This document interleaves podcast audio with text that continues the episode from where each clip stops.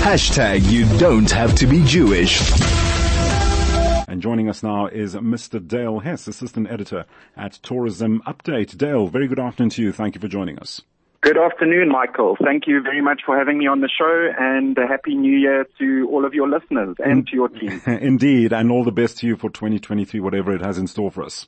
Thank Speak, you so much. Speaking of which, let's see, well, let's unpack what uh, the year could have in store for our tourism uh, situation. So China is about to reopen its borders. Um, it's relaxing its COVID restrictions and uh, rules, etc. So, well, the Chinese market, a very big market, but uh, how can South Africa tap into this industry for maximum advantage? How do you think the country can go about doing that now? Yeah, sure.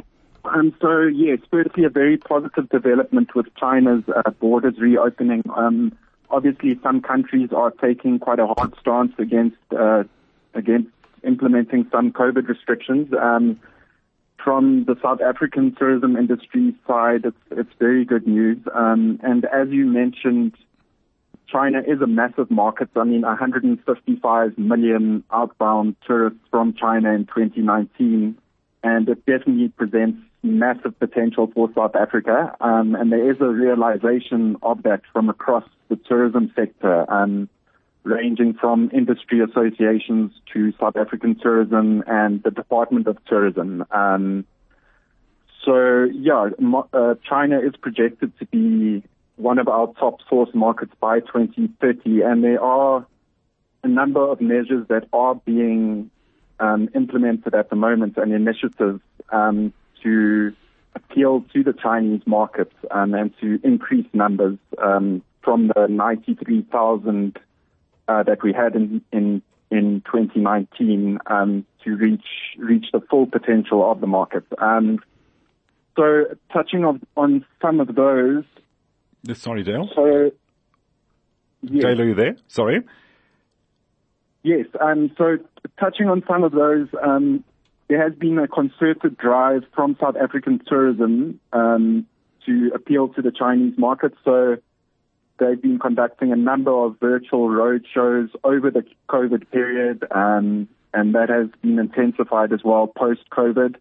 Um, received very well by the trade in China. Mm-hmm. SA Tourism has also been working closely with other marketing bodies such as Brand South Africa to do activations in China um, with the goal of attracting tourism and investment. Um, and then another great initiative which um, is taking place under SA Tourism's Asia Pacific Hub mm-hmm. um, has been the establishment of an online portal in Mandarin language that showcases 150 of South Africa's tourist attractions.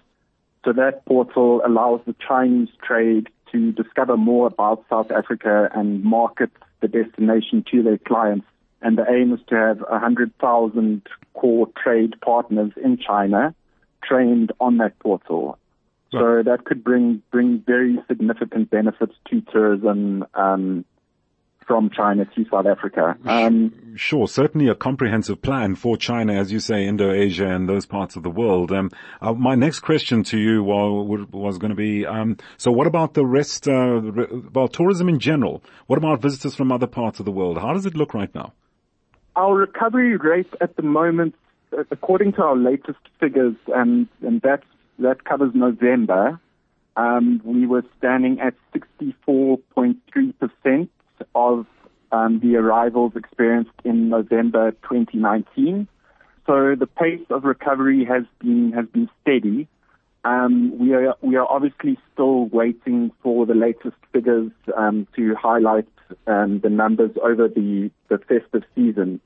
Um, but in general, from what we've noticed from our readers, uh, we recently conducted a poll, and our readers, which include include members of the trade, tour operators, guest houses, lodges, etc. Um, there's definitely a huge sense of optimism for the for the year ahead. Um, obviously, there are existing challenges, and those would mainly be with uh, visa processing and continuing to increase flight capacity. So those are those are two of the the barriers standing in our way at the moment. Um, obviously, the Department of Home Affairs is experiencing a bit of a challenge with with visa backlogs.